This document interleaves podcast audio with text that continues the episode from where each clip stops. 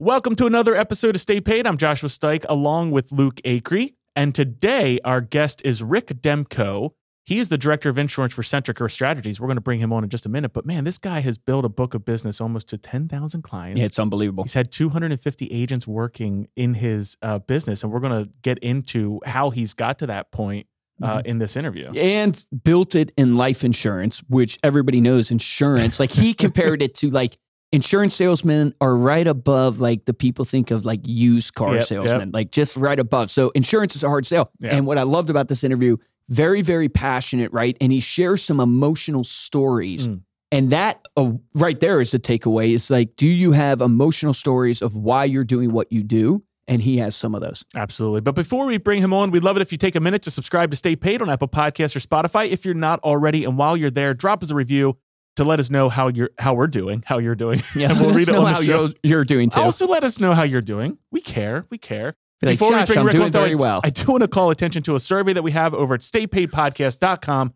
slash survey. Seven simple questions. We're just looking for your feedback on what type of the uh, what type of interviews do you enjoy? What type of format for the show do you enjoy? Is there anybody that you would like to hear on the come on the podcast or different topics that you want to hear us talk about? We're getting a lot of responses over there already. So we'd love if you go to staypaidpodcast.com slash survey to give us your feedback there. And now let's get into this week's interview.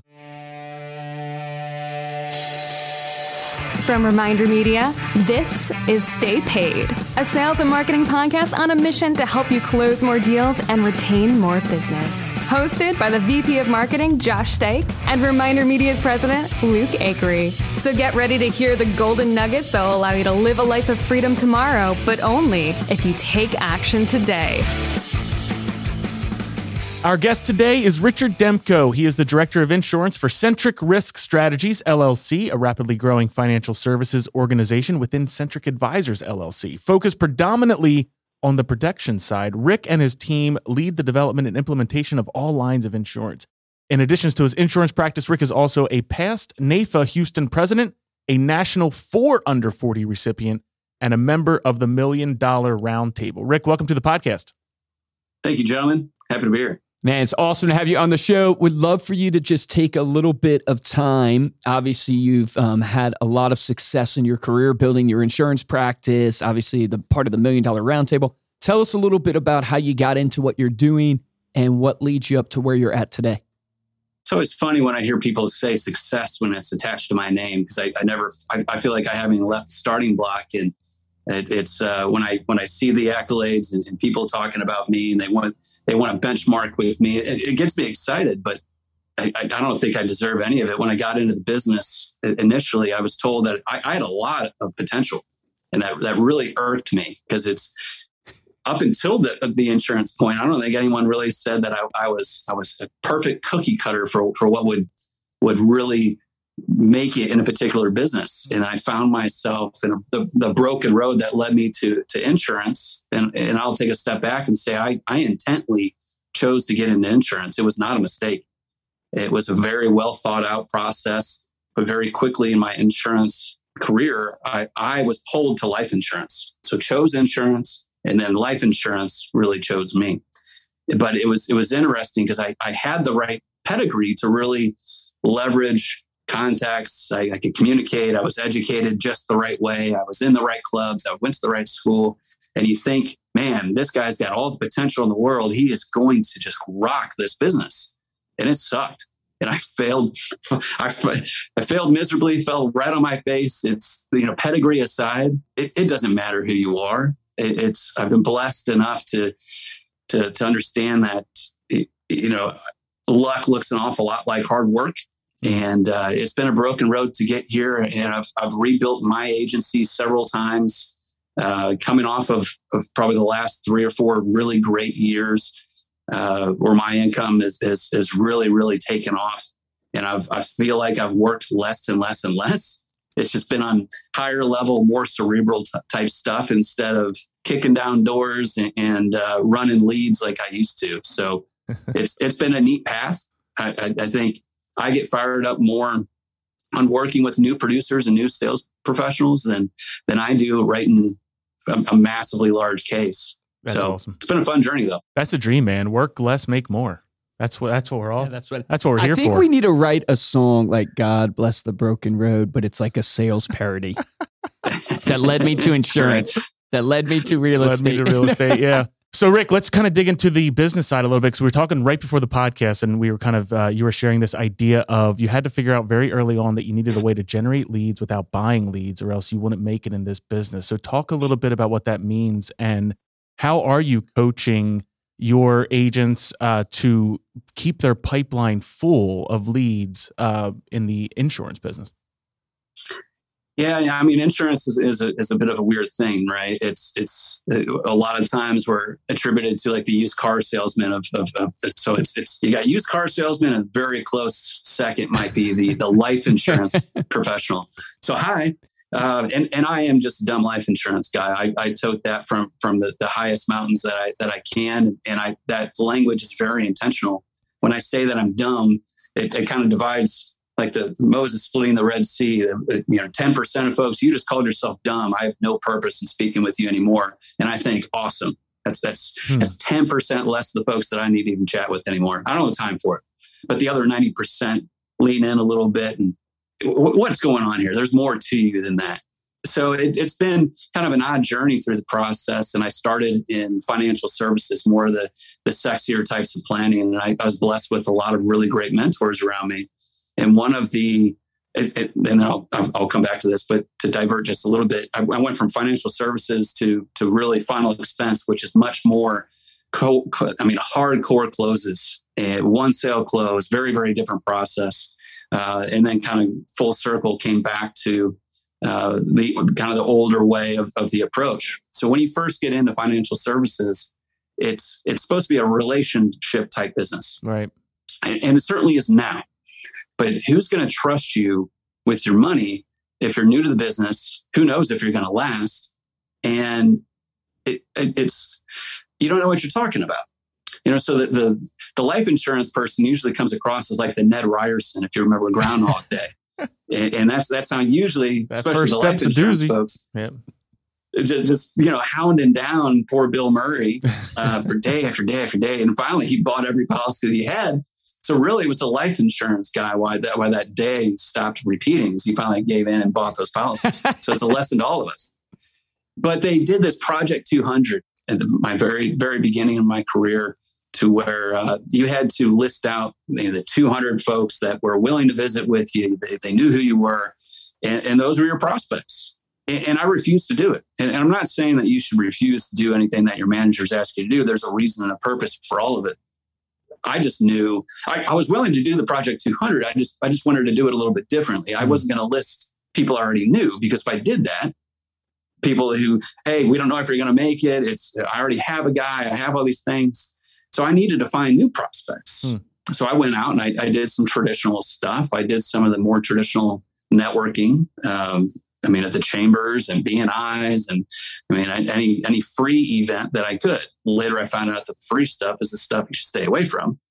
Uh, but it, you know that it takes a little time to get some of that that experience. Project 200 was a good thing. I did succeed. Uh, I had a great first first year. Um, set some records through the process, and you know decided that it, I, I needed to, to pivot uh, a, a little differently in order to, to gather some more experience. But like for whatever reason, gentlemen, the, the broken road theme is going to continue, I guess, through our, our, our conversation today. well, so, you talk about the 200, right? The challenge, and I, I'm not. This first time I'm hearing about it, so making sure I understand. Basically, what they would tell you to do is, as an insurance agent, you should list out the 200 closest people to you, like the 200 people in your sphere that would be willing to give you a chance to at least have an appointment. And you're supposed to prospect all of them. And you were saying you refused to do that because you didn't want to be just the guy, right? The insurance guy that's always coming around trying to sell their friends and family. So when you pivoted and you went after the 200, you, you kind of went out to people that don't know you.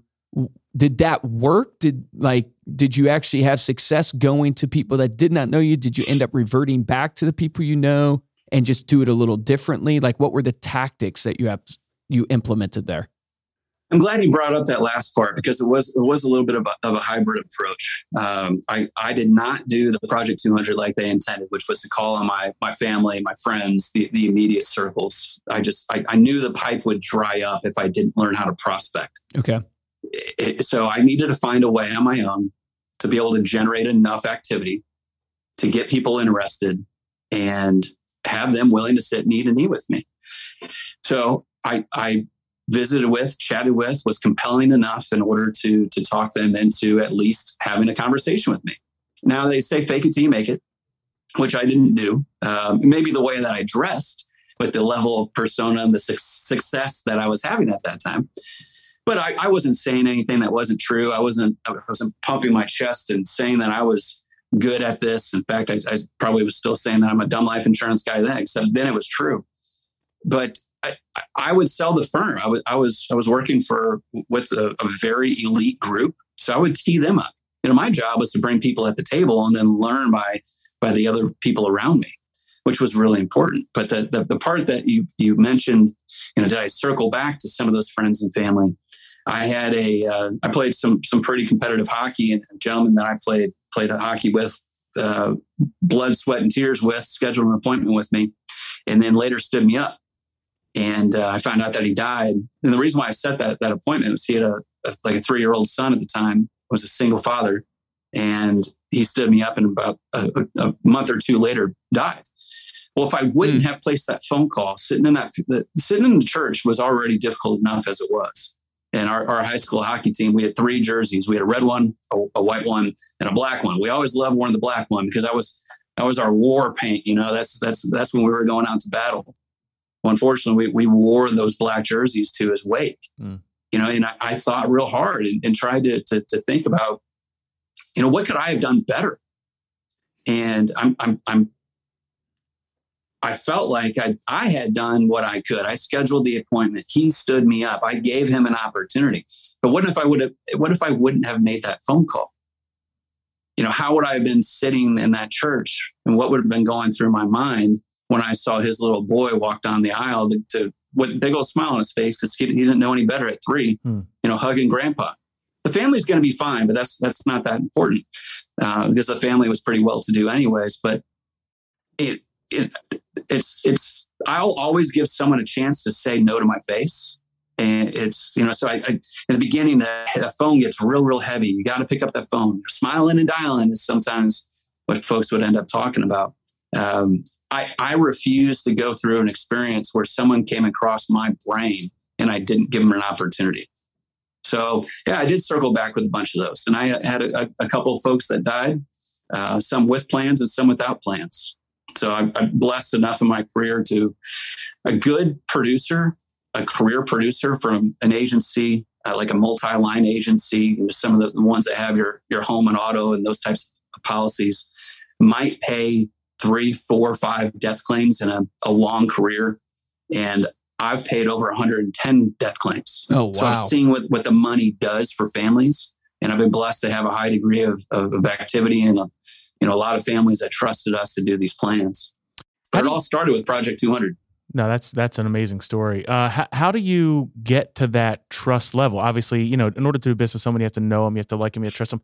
I think the um the line of like I'm just a dumb insurance like that builds a lot of likability. But how do you get to that trust level where uh, someone is ready to work with you and then continue using you for additional lines of products, et cetera, whatever it is in your business? Yeah, great question. Uh, and I've always loved, you know, people do business with and refer business to those they know, like, and trust. Good buddy of mine, Bob Burg, uh, wrote some good book, books and, and The Go Giver with, with David Mann. Um, you know, how to reach stratospheric success, which is our firm gives that book out more than any other book. Hmm. Uh, yeah, so I, I use the dumb life insurance guy thing uh, but it, unless unless you really know what you're talking about, you you can't use that line. Otherwise, people are just going to think you're stupid. And whether they think I'm stupid or not, I, I, frankly don't even care. I mean, you get to a point where you just don't care anymore. So I, I think Bob also told me that uh, you know you have to care, just not that much. And it's kind of a persona and how you go through some things. It's um, yeah. So I so I use that that that, that dumb life insurance guy thing. But I think if, if you unless you understand, unless you can explain something simply enough, you simply don't understand it well enough. Mm. So with that, it's, it's, it's a true, I have maybe an unconscious level of competence when it comes to some of these products. I've got a bunch of letters after my name. Uh, I have not 10,000 clients, but I'm getting there. You know, I've, I've written some cases over my career um, all over the country. Before I joined Centric, I, I had my own firm that was operating in, in, in, half the country. Now I'm able to touch even more lives. So it's how do I get them to trust me? I, I think it's by being compelling, by being authentic. I'm very unapologetic for for the type of guy that I am. I'm way more direct than most of the folks, and I I think it comes with some confidence in order to be able to, to deliver in, in that way. And how do you get confident, right? So you have to gather these experiences. Uh, a lot of times I talk about uh, what, what's more important, the knowledge base or, or the experience. And, and you can borrow parts of that from a lot of different avenues, but I don't think anything makes up for having real experiences. Now you can speed up the process by reading, by being around people, by learning learning from other people's experiences, but do you really understand what your dad was talking about until you experienced it yourself? Probably not. So, it, you know, for for me, I, I don't I don't spend time building rapport. It, it's I sit down with somebody. It's I mean, it's go time. I, have developed my practice quite a bit different to where I, I'm the plastic surgeon. You're going to be dealing with my staff way more than me. I might walk in the room for 10, 15 minutes, and then I've got something else that I need to do. Not that you're not important, but my my team does things now better than I do. Mm. So the brain trust and the design and how we implement plans is, is certainly going to come from me. But it it took a lot of years to, to get to that point. But I, I build rapport through the process. Some people are going to plug into me, they're going to enjoy me, other, others won't. And, and if we don't fit, that's okay. I've, I've written plans on folks that we didn't really like each other. I've also not written plans on people that really, really liked me. Mm-hmm. So there, there's a respect thing. And if they know that, that I'm going to get the job done and that I understand things that other folks don't, then they're probably likely to do business with me. Hmm. You can hear it. There's a lot of sales principles in there that I would point out to people. The confidence, like people buy from confidence because a lot of times confidence portrays competence, right? And you want to buy from someone you look up to, not from someone that you think knows as much as you or less than you. Um, and so I think that what I love of the other thing you said is that you are super direct. And I think one of the biggest mistakes salespeople make, especially early on in their career, is they dance around the point instead of just coming straight out and going, This is what I believe. This is what I can do for you. Here's the value. And then being willing, like you said, to walk away. Meaning there's 10% sure. of people who are not going to connect with the Dome Life Insurance person. Perfect. You've weeded down the 10% that weren't going to be good fits for you, anyways. You're willing to do business with the people that actually fit with you, that you can actually help. And that confidence is going to attract people. It's going to attract that tribe. And that's a really hard thing to do because there's probably people listening to this right now in their cars, gym, wherever they're at. And they know in their heart and mind, man, I need to be a little bit more real than I am. I need to be a little bit more direct. I need to be willing to tell that client or that prospect no, but they're not doing it and they don't understand how so how that hurts their business so much. Because one, you're going to come across as commission breath when you're not actually standing up for what you feel your value is and what you can deliver, not being direct.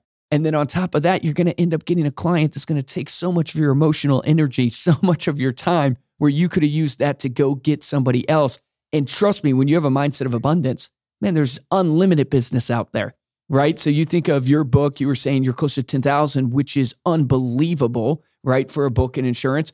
But think about the grand scheme of just the United States. How, how many people are in the United States?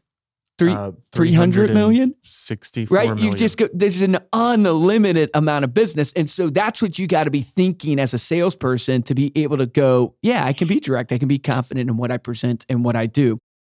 Do you feel like you're constantly chasing after new leads? Does it feel like you're on a hamster wheel, running forward but not getting anywhere? That's not the life you imagined when you got into this business. Listen in as Luke Acree and I prove the extraordinary power of referrals and the money you can make using referral based marketing. Our free webinar shows you how to stay top of mind, nurture clients, and automate your marketing so you can get off the hamster wheel for good. Go to remindermedia.com slash hamster wheel Yes, that's the real URL. We named it that so you'd remember. Go there to find out the secrets that the top producers are using to live the life of freedom you know you deserve. That's remindermedia.com slash hamster wheel. Take action on this today. I want to switch gears just a little bit and talk about you're obviously running a, a big book within insurance. Do you have agents that are under you um, that are doing the actual sales and prospecting? If so, h- how many? Yeah, so my starting uh, the end of this last year, my, my roles changed quite a bit. So I'm, I'm a, a, a bit more internal now than than probably I'm used to. Okay. Um, but it's so I at, at one point um, when I was I was I was just running my agency, I, I probably at its highest point, had around 250 producers that were going out and selling. But I was, my goodness, I, I was in the field every single day myself, also writing business. Okay. So it wasn't, uh, you know, me, you know, hitting them with the whip behind the desk, doing that sort of thing. Get out there and sell, sort of a deal. We do have through through our our firm, so we're an independent SEC registered RIA, registered investment advisory. Um, I'm proud to, to say that we're SEC registered. Also, one of the uh, Inc. magazine's fastest growing 5,000 companies. That's amazing. We don't know what our rank rank is yet. Hopefully, it's not you know 5,000, but even if it's okay uh, to have the moniker from Inc. magazine's just cool. But so we we have our own internal team. Uh, we've got about 17 uh, active advisors within kind of the, the home team. And then uh, we also have a brokerage channel too that, that has producers that are, are plugging into us for a, a number of, of services, either to help with case design, to help with sales. Uh, most of the time, I'm usually doing case design and, sales support these days. You know, doing explaining more of the complicated principles in, in a very simplistic manner, helping them talk about. And we're, we're, designing a, a, premium finance case uh, actually right after this. To where most producers like it blows their mind. How can I have a bank end up paying the premium on on this note. And not only that, but I'm, I'm getting a policy that's much much bigger. It, it, they, they don't quite get it. So they bring me in to help and explain that stuff to the client. And really, it's a principle where being in two places at, at one time can be very lucrative, especially when things are off the IRS's radar screen, which sounds illegal, uh, but it's all written within the IRS tax code. I'm so a huge fan of uh, that. Anything off the IRS radar screen, I'm a huge. hey, well, you know, they, they, they say there's no patriotic duty to pay more than your fair share of taxes. So. Yeah, I think that's called stupidity. Anybody who pays more. but here's what I would say: is you've come back to that point a couple times that I want to point out for people because I think it's a golden nugget. Your ability to break down complex things simplistically to your prospect to make it tangible for them, to make it so they can understand it, whether it's through story, example, however you break that down, is insanely powerful because most people they don't want to have to get into the nitty gritty of what you do. It doesn't matter if you're selling insurance, you're doing financial advising, you're doing real estate. They don't do that. That's not their business. That's why they've hired you, but they do want to understand. And so your ability to keep it simple, stupid, as the KISS, you know, acronym says, is super, super powerful from a sales principle. I'm really curious 250 producers, and obviously you've worked with a lot of producers over time. One is, what do you look for and an actual sales agent that you bring on your team? And then where do you direct them to try to generate business? Because we talked about the challenge of the 200, but I'm curious kind of what you teach your team. But what do you look for first? Yeah, so it's historically, remember that pedigree that I was talking about before, uh, how it looked like I had all this great potential and, and I probably couldn't have been farther from the truth because none of that background meant a hill of beans to actually in the field practice. And you really don't know until you get them in the field. Uh, some folks take to it, other folks don't. If looking back, I, I shouldn't have made it. it. I really shouldn't have.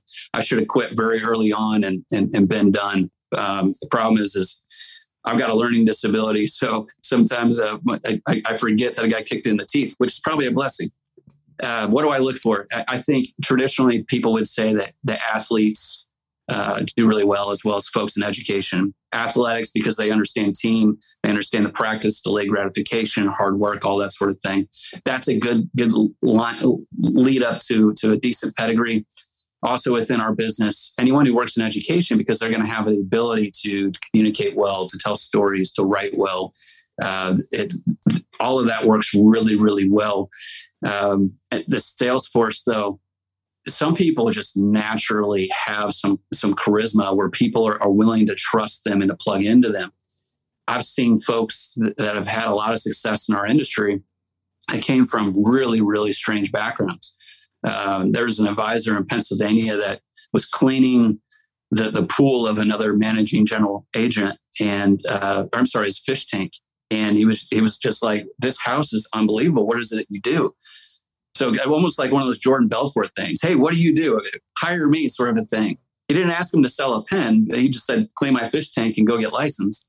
And uh, he he became a, a, good producer too. So, you know, it's it's this industry is very strange because it, getting licensed and getting plugged in is, is very simple. The toughest thing, though, we talked about it before, and and being you know the used car salesman at least the used car salesman you can smell the nasty smoke that, you know from the smoker from the vehicle before uh, but you can touch it. You can still drive it. You can turn on the stereo. You, you can kick the tires literally.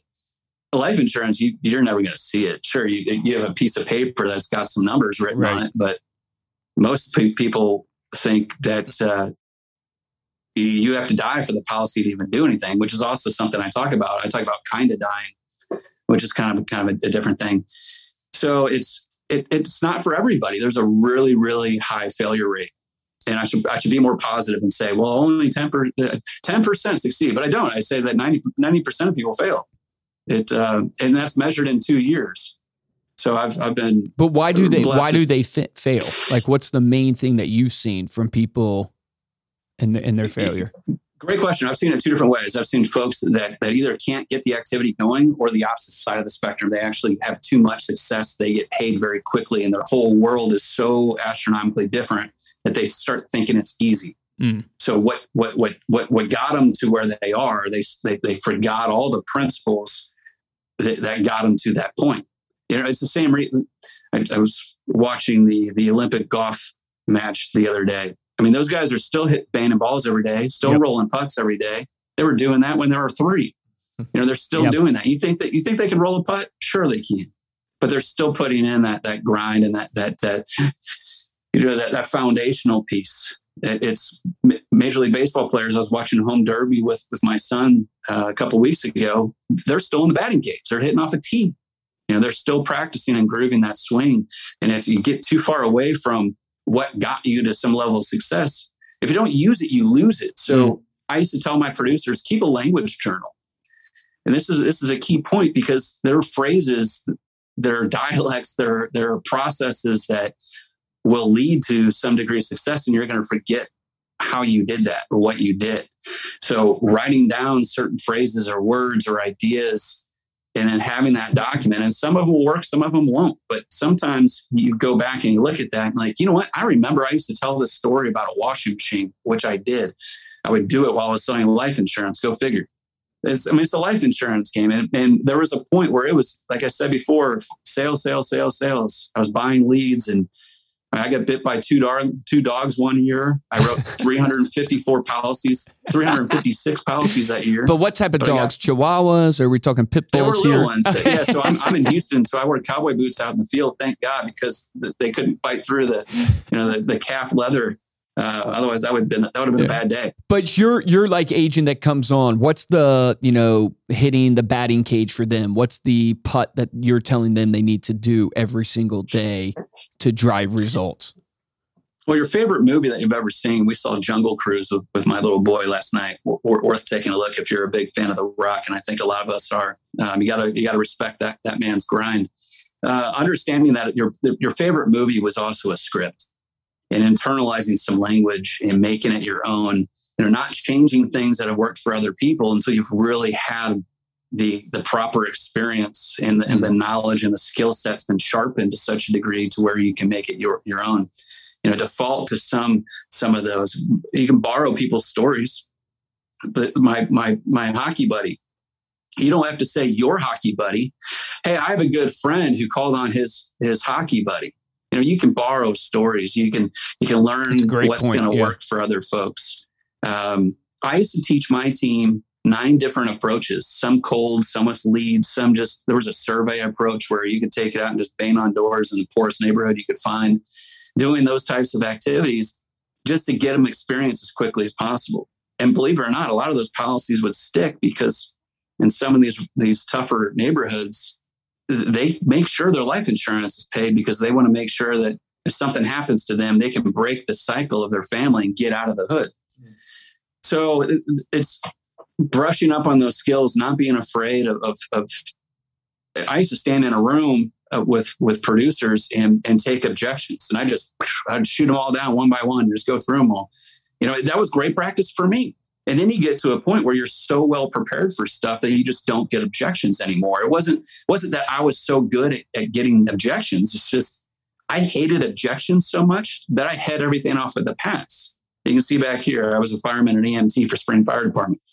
And one of the things that, uh, you know, where there's smoke, there's fire, right? Well, I used to spray water on stuff before the smoke would even start to, show figuratively and, and, and within sales. But it's it's important to, to understand your process so that you're not confusing people along the way. That's a huge sales principle. I, I always explain it to my sales guys as it's kind of like whack-a-mole. If you've ever played whack-a-mole before, you're trying to hit the mole before it comes up. And with objections, the main thing you have to understand about the you know buyer psychology is when someone says an objection, they're speaking a truth at that moment.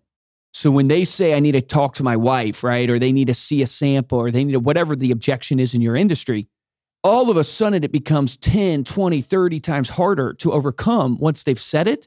Because even if it's not true, which most of the time objections are not true, right? They're diversions. But what are they going to say? They just lied. When someone says, Hey, I need to talk to my wife, what are they now going to st- step back and go, no, you know what? You've convinced me. I actually lied. I don't need to talk to my wife. right. so the whole yeah. idea of whack a mole is you got to be able to hit those down before they come out because if you can ad- address the objection before it happens, all of a sudden they don't see themselves as a liar anymore. It's not harder for them to back up from their statement. So putting things into your scripts that basically go, hey, is there anybody else you would need to talk to? Getting them to say it. Now it's not an objection, it's just a fact that you would have to deal with. And so that game of whack a mole, if you understand your scripts, you understand the buyer that you're dealing with, you understand the normal objections that you get, you can weave those things in to where at the end it's basically like, no, I have I have no objections. Perfect. Well, I need your okay here. You know, smile, yeah. smile at them. I love I loved your analogy. And it's, you know, whatever you're not prepared for is what you're going to end up getting. So it's, it, it, I, I, love how you, how you said that. And, and no one wants to admit that they're wrong. David Sandler used to say that all of our prospects are lying to us, whether they know it or not. And it's not that they intend to. Hey, call me tomorrow. Click. Yeah. well, they, they called the next day. You know, it's, it's still a bad time. Click. Just tell the salesperson, look, I'm not interested. I'm not in the market. Just just take me off your list. But they they want to they want to avoid the confrontation. So even if you do get an objection, not being combative at it. You know, you don't need to overcome the objection. You know, find a way that you can kind of put. Yeah, stay in agreement. To pull somebody than it is to push somebody. So if you can kind of pull them, you know, take take a minute, and, and you don't need to do a feel felt found sort of a deal. It doesn't have to be technique, but if it, if you've got a process that's internalized, it's way more important. And being able to you know, pause, take a breath, not just I'm yep. going right at them. And uh, you know, I said my little Western gunslinger. You don't need to do that. You do that in training. You, you, don't you don't need to do that in the field. Well, I always tell people when I'm explaining to my sales guys, like, hey, you ever been in a, like an argument with your significant other or a debate? Like, do you ever win that debate? do you ever win? No. Normally, you have to pause. Does anybody win? Right. Correct. You have to pause. You have to go away. You have to let time take happen, and then you come back and you can have you know a discussion. But the thing is, it's like the same in a sales call. It's like if you get into a debate with somebody where they've given you objection and you're just trying to overcome, it, you've lost mm. because now you're just debating. It becomes more about that objection than anything that you're actually trying to deliver. Your point is golden. It is stay in agreement. If someone gives you an objection, stay in agreement. Meaning, yeah, stay, totally agree. Yeah, absolutely. yeah. That's probably my language too. Yeah, you know what? Totally agree. Yep. Not, hey, you know, I feel the way that you do, and others have felt the same way, and they have found that if we do, forget forget all that. So it's, I think it's important to understand that the traditional sales stuff, but but not in, in a way that I mean, well, this, this, is a very different market than a, what a lot of those books were written in. But uh, you know, to really internalize that sort of of, of language, and you know, hey man, I totally understand. It's I, I thought this stuff was expensive too before I got into the business. You know, I've got a different level of awareness now. Like if it's a budget thing, we can sort through it. But obviously, you've got a need. We know where you're at. Let's scale this thing down. You know, later when when you've got more revenue and you want to give me a hundred grand a year, we'll talk about that. Yeah, I love that. Yeah, you can see you've done that a lot. oh, awesome, man. Rick. No, thank you so much for coming on and sharing your story, sharing that experience. I know there's a lot of golden nuggets that people can take away from that. Before we close out, let people know how they can connect with you. CentricAdvisor.com is is really a great way. You'll see a lot of great stuff about our firm uh, for for other producers that want to plug into us and, and utilize myself and my back office and and our team to help them through some of the, what I call the sexier cases within life insurance. There's there's a great insurance broker wait, wait, section. There's sexier cases in life insurance. Dang, oh, I'm gonna yeah. have to check this out. hey, if you if you knew what I knew, no, it's uh, awesome. Uh, I, I, I think life insurance is sexy. I think uh, when you've got the ability in order to have the inside buildup of cash to have a leverage point where you get to own the bank and the Internal Revenue Service has, has no clue on their radar screen, things get pretty fun. So we like leveraging a, a number of different tools and assets. That does to, sound pretty to sexy accumulate to some wealth. That, that does sound pretty sexy to me. I'm not going to lie. Love Absolutely. the passion, man. Thank you so much for coming on again. And thank you all for listening to dive deeper in this episode. Get those links that Rick just mentioned, as well as the video for this episode. You can go to staypaidpodcast.com for the full show notes. If you enjoy this podcast and want to know how to show your support, the first way is to leave a five star rating on Apple Podcasts along with a comment in your review. And the best way to help out the show is to share this episode with a friend. If you want to get hold of me or Luke, you can email us at podcast at remindermedia.com. And of course, you can follow us on Instagram. We are at Stay Paid Podcast. For this episode of Stay Paid, I'm Joshua Stike. Guys, and I'm Luke Acree. I got two action items Ooh. for you off of this we podcast. Yeah, two for. Okay, so one is who, what is the 10% of people that you're dealing with right now that you shouldn't be continuing to go after? What are those prospects that you know you're not being real, you're not being who you should be, you're not being your authentic self, you're not being direct, right? Like Rick is talking about.